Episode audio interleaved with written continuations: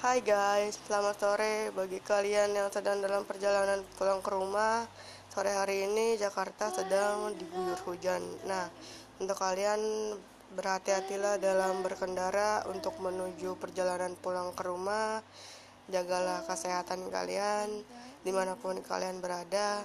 Dan untuk itu izinkan saya untuk selalu mengingatkan kalian para pendengar saya kapan pun dan di mana pun kalian berada untuk tetap mematuhi protokol kesehatan yang diberikan oleh pemerintah yaitu dengan cara memakai masker, mencuci tangan, menjaga jarak dan menjauhi kerumunan. Oke okay, guys, untuk secara lebih lanjut klik podcast ini atau mendengarkan podcast ini. Jadi kita kembali lagi ke topik. Nah guys Siapa sih di sini yang pernah mendapatkan toxic relationship, baik itu dalam hubungan pacaran atau pernikahan? Tiap orang pasti tidak luput dalam hubungan yang tidak sehat, ya kan? Nah, maksud gue tuh apa sih? Dan bagaimana kalian mengatasi hal tersebut?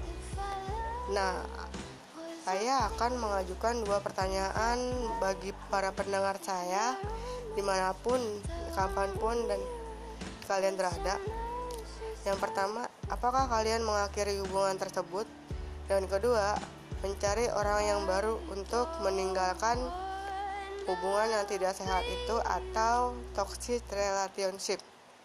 Bagi saya, hal itu terjadi karena kita terlalu mementingkan ego kita untuk hal-hal yang kita belum siap dapetin sesudah atau sebelumnya.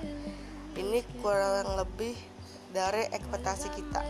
Kadang manusia itu mempunyai ekspektasi yang tinggi sehingga ini menyebabkan kita sebagai manusia lupa caranya untuk menghargai diri kita sendiri atau uh, sayang sama diri kita sendiri.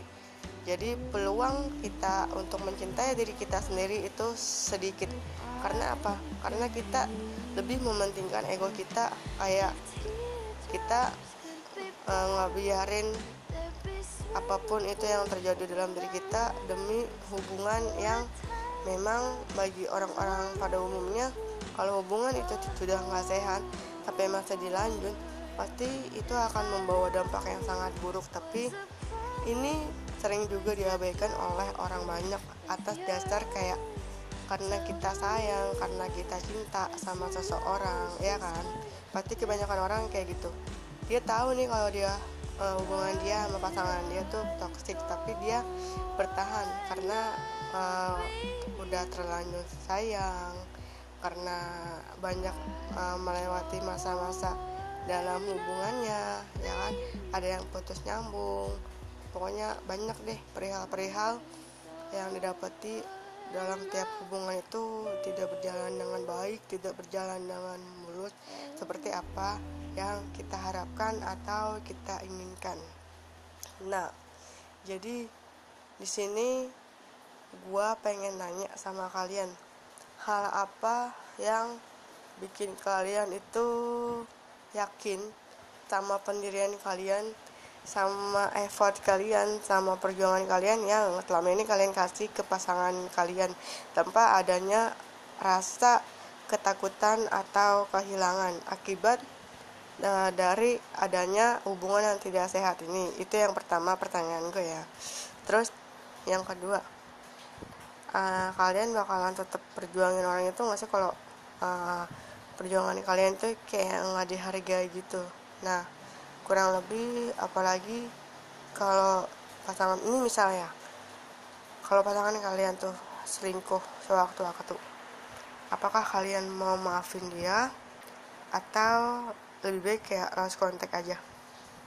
Nah jadi menurut gue adalah jangan pernah kita mencintai seseorang yang mungkin belum tahu nih hatinya dia buat siapa gitu loh. Jadi ya nggak salah kalian mencintai pasangan kalian gitu kan. Itu nggak salah. Cuma di sini yang perlu kalian tahu bahwa kita menjadi baik aja itu nggak cukup buat pasangan kita gitu. Jadi kayak misalkan lu minta pasangan lu yang sempurna ya kan.